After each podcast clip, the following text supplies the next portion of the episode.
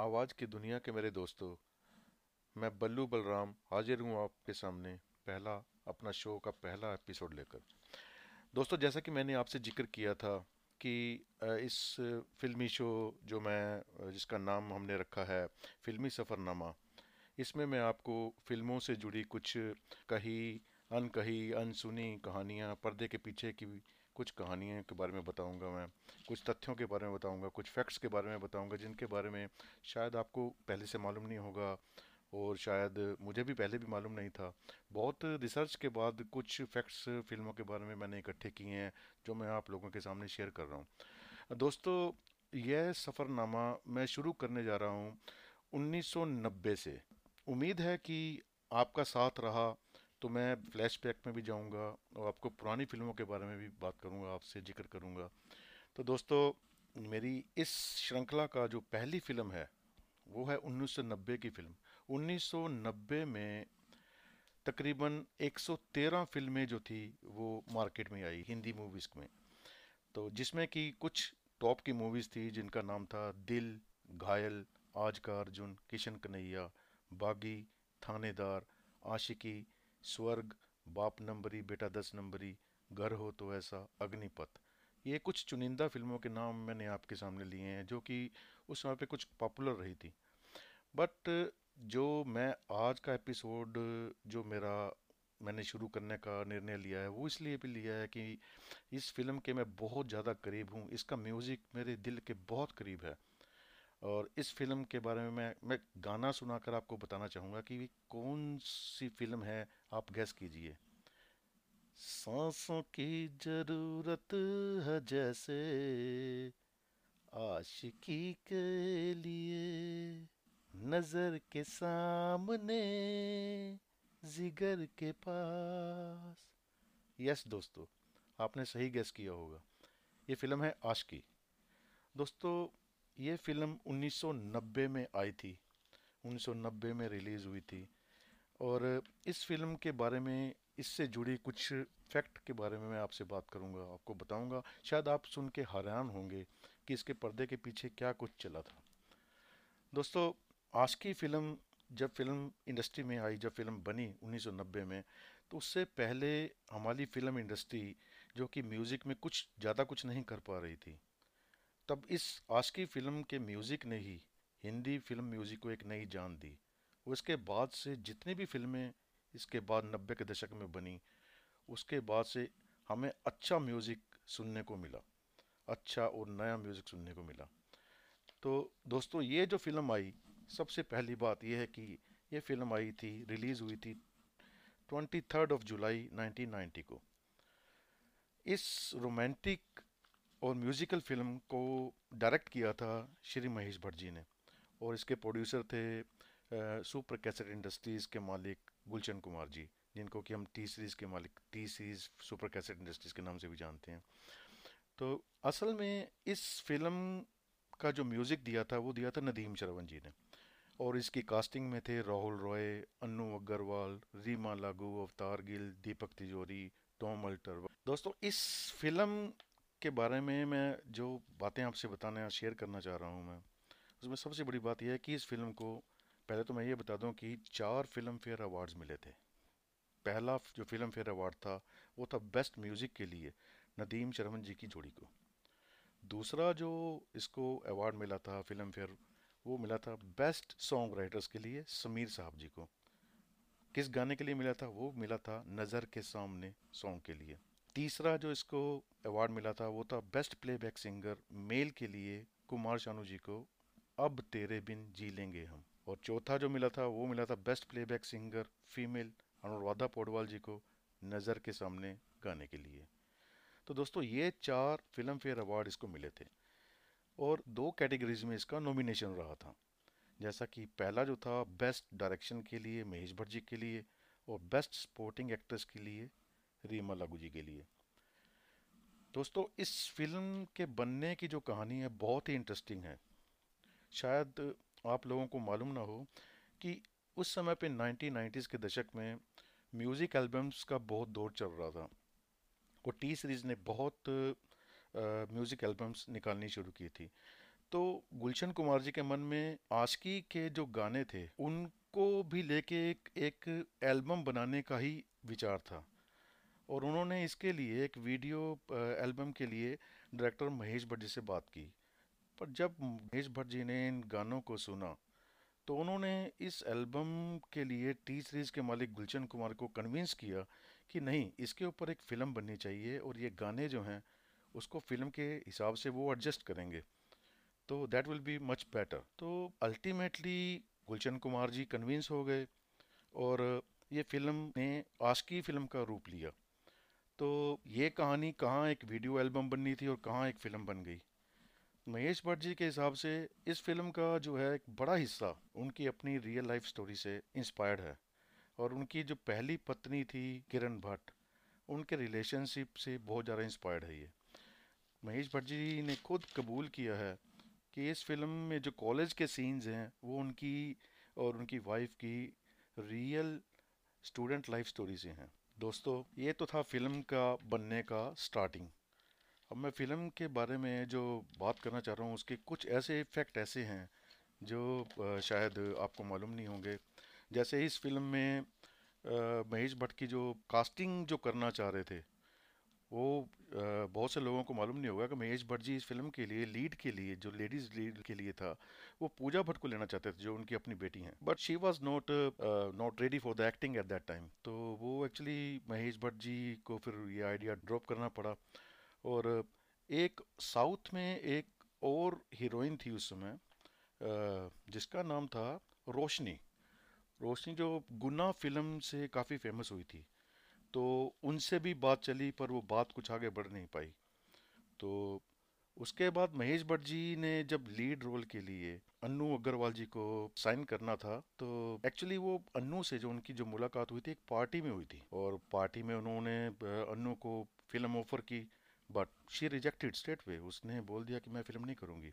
वो एक्टिंग नहीं करना चाहती थी। छः महीने के बाद उन्होंने फिर अन्नू को फ़ोन किया और कहा कि मैंने उसके लिए स्क्रिप्ट लिखी है। अन्नू ने फिर मना कर दिया बट आखिरकार हुआ क्या, वो उनसे मिले और उसको फ़िल्म के लिए राज़ी कर लिया।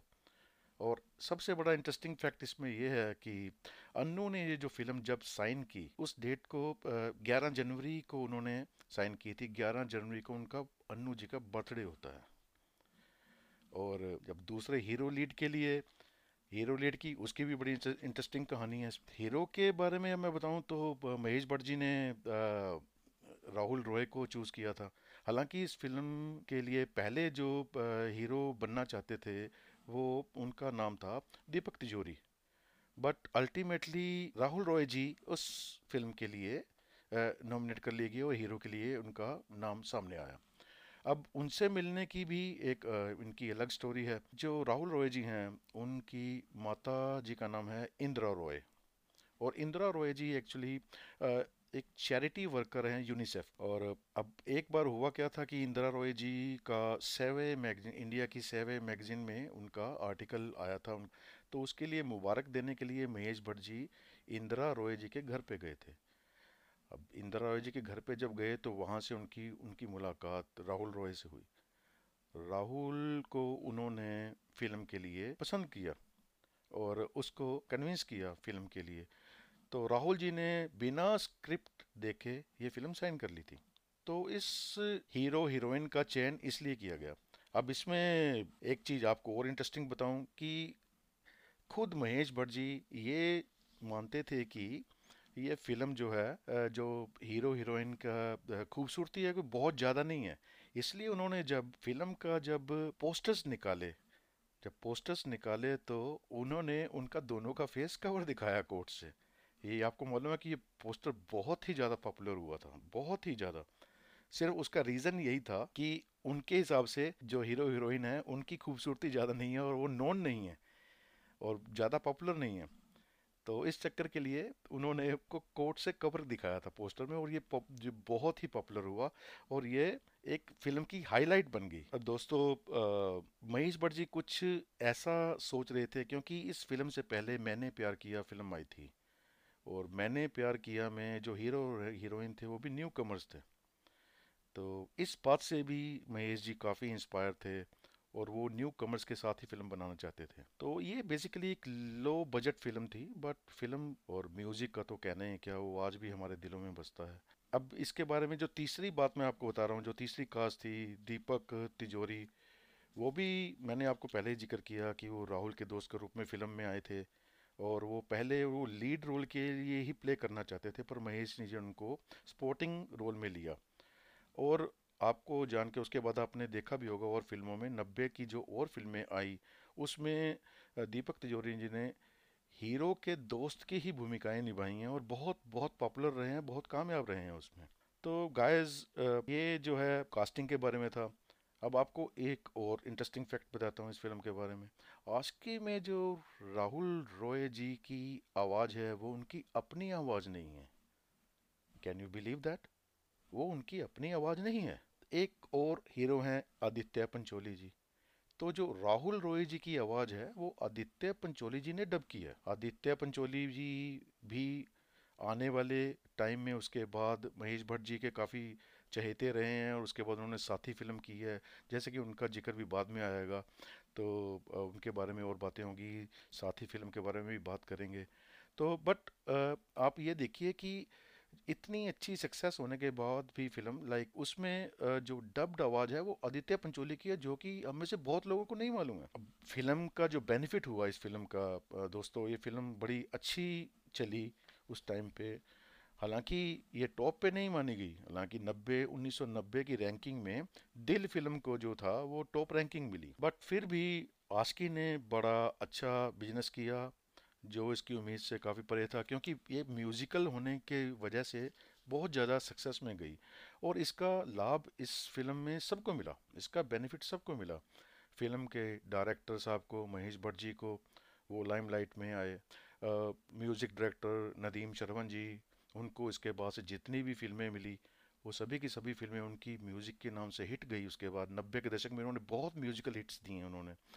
और उसके बाद आज ये राहुल रॉय जी, अब राहुल की जी बात कर रहे हैं हम, जो ही फ़िल्म के हीरो थे राहुल रॉय जी, उन्होंने आज की फ़िल्म के बाद 49 फ़िल्म साइन की। इतनी अच्छी सक्सेस उनको मिली बट उनको उसमें से 26 फ़िल्मों की साइनिंग अमाउंट उनको वापस लौटानी पड़ी। कैन यू बिलीव दैट उनचास में से 49 में से 26 फ़िल्मों की उनको साइनिंग अमाउंट वापस लौटानी पड़ी, क्योंकि उस समय पे एक रूल था कि उस रूल के हिसाब से एक एक्टर एक समय पर सिर्फ़ 12 फ़िल्में भी कर सकता था। तो ये तो था राहुल जी का उस समय पे मत, कितना उनको बेनिफिट हुआ।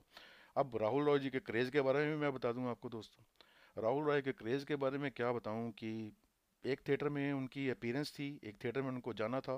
क्राउड उनको देख के इतनी क्रेजी हो गई कि उनको जीएम के जनरल मैनेजर के कैबिन में एस्कॉर्ट करना पड़ा। और उन्होंने वहीं से लोगों को स्क्रीन के ऊपर सिक्के फेंकते हुए देखा। कैन यू बिलीव दैट पर्दे फ़िल्म के पर्दे के ऊपर सिक्के फेंक रहे थे। और तो और सैलून्स और बार्बर्स ने तो राहुल रॉय हेयर कट के नाम पर बहुत पैसे बनाए उस समय पे। उनका जो हेयर कट था वो बहुत पॉपुलर हुआ था। अब बात करते हैं फ़िल्म के म्यूज़िक की। दोस्तों, जैसे मैंने पहले ही ज़िक्र किया है कि आज की फ़िल्म के म्यूज़िक ने हमारी फ़िल्म इंडस्ट्री को एक नया युग दिया है, एक नई जान दी है। इस फ़िल्म से ऑडियो कैसेट्स बनाने वाली कंपनी टी सीरीज़ ने इतनी कमाई की, इतनी कमाई की, एक करोड़ कैसेट्स बेचने के बाद उन्होंने इसकी काउंटिंग ही बंद कर दी। इससे पहले मैं आपको बताना चाहूँगा कि इससे पहले टी सीरीज़ ने Q S Q T Qayamat Se Qayamat तक फ़िल्म की जो कैसेट्स थी वो सबसे ज़्यादा बेची थी। बट उसके बाद उसके बाद आस्की उनकी पहली फ़िल्म थी जिसने सब रिकॉर्ड तोड़ दिए। और आज 32 साल के बाद, इस फ़िल्म के 32 साल के बाद भी 32 इयर्स के बाद भी, इस फ़िल्म का म्यूज़िक ऐसा है कि हमारे दिलों में आज की डेट में भी फ्रेश है, बिल्कुल। दिलों में बसा हुआ है। आपको एक और अमेजिंग फैक्ट इसके बारे में बताऊँ, इसके म्यूज़िक के बारे में। इसके साउंड ट्रैक को फोर्थ बेस्ट एवर रेट किया गया था प्लैनेट बॉलीवुड के द्वारा। फोर्थ बेस्ट एवर रेट जो कि पहले hundred greatest Bollywood sound tracks हैं उनमें से। म्यूज़िक के बारे में और बात करते हुए मैं बताता हूँ कि जो इसके सारे के सारे जो गाने हैं, इस फ़िल्म के, आज की फ़िल्म के, वो कुमार शानू जी और अनुराधा पौडवाल जी की आवाज़ में सिर्फ़ एक गाने के, वो एक गाना जो है वो उदित नारायण जी ने गाया है, जो मेल वर्जन है, मेरा दिल तेरे लिए धड़कता है।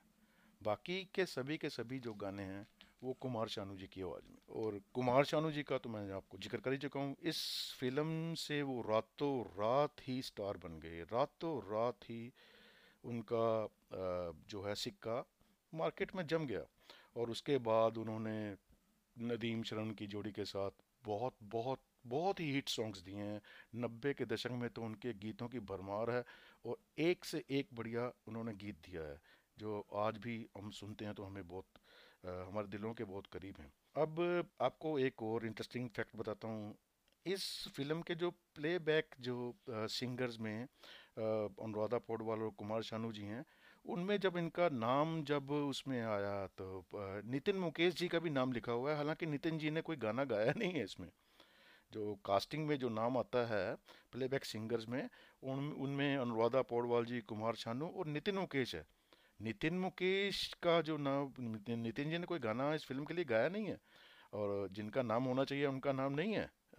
लाइक उदित नारायण जी ने एक गाना जो गाया है मेरा दिल तेरे लिए धड़कता है। उनका नाम बिल्कुल इसमें से, उसमें साफ़ है, उसमें नाम नहीं है उदय जी का। मिसिंग है। एक और बात इसके बारे में म्यूज़िक के बारे में। हालाँकि ये एक बहुत बड़ी म्यूज़िकल हिट थी। 1990 में ये हमारे संगीतकार जोड़ी नदीम श्रवण जी की एक बहुत बड़ी म्यूजिकल हिट थी, पर ये टॉप पे नहीं थी। टॉप पे बाप नंबरी, बेटा दस नंबरी को नदीम श्रवण जी की सबसे बिगेस्ट हिट मानी जाती है। बट फिर भी हम मानते हैं कि आशिकी के जो गाने हैं, वो तो लोगों के दिलों के बहुत ही करीब हैं। और आपको इसके साउंड ट्रैक की एल्बम के बारे में बताएँ, जो आशिकी की जो एल्बम्स बिकी हैं, वो more than 20 million units in India में बिकी हैं। Sold more than 20 million units in India और कुमार शानू जी, मैंने बताया कि रातों रात स्टार बन गए। तो इसका benefit Nadeem Shravan ji, Kumar Sanu ji T series को तो मिला ही टी सीरीज़ को तो मिला ही मिला। अनुराधा पौडवाल जी, राहुल रॉय जी को मैं बता चुका हूँ। दीपक तिजोरी को आने वाली फ़िल्मों में फ्रेंड्स के रोल मिले और जो उन्होंने बहुत बखूबी निभाए, बहुत अच्छा रहा। अब एक चीज़ और बताऊँ मैं, कुमार शानू जी ने इस फ़िल्म में एक छोटा सा रोल भी किया है। शायद आपने नोटिस नहीं किया होगा, उन्होंने एक ठग का रोल किया है। फ़िल्म को अगर आप ध्यान से देखेंगे तो उसमें एक ठग का छोटा सा रोल भी किया है।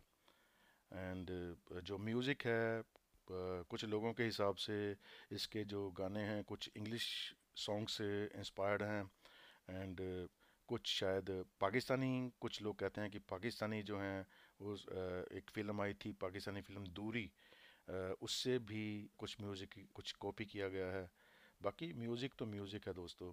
म्यूज़िक सारे गामा पा, ये जो है, सात सुर जो हैं, ये तो कहीं से भी उठाए जा सकते हैं। ये तो प्रकृति में चलती रहते हैं।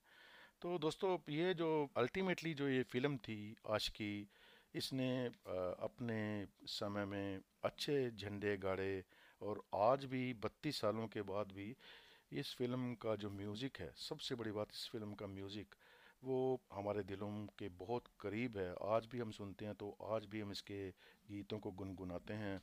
इसके बाद आशकी टू भी बनी और आशकी थ्री भी बनने के अभी पास में ही हैं।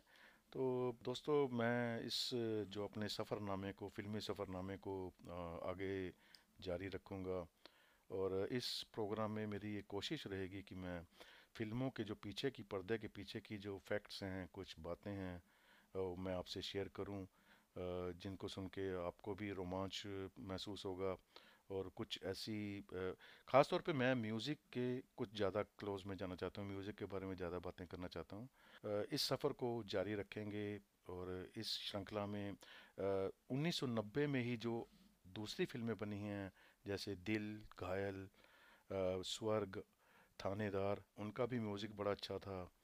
तो उनके म्यूज़िक के बारे में भी बात करेंगे उन फ़िल्मों के पीछे की जो पर्दे के पीछे की जो बातें हैं जो आ, हमारी नज़रों से परे हैं उनको भी आ, मैं आपके सामने लेके आऊँगा कोशिश करूँगा और उम्मीद करूँगा कि ये प्रोग्राम आपको एंटरटेनिंग लगे अच्छा लगे। तो दोस्तों ये था आज की फ़िल्म के बारे में कुछ और आने वाले एपिसोड्स में मैं आपको दूसरी फ़िल्मों के बारे में बताऊँगा।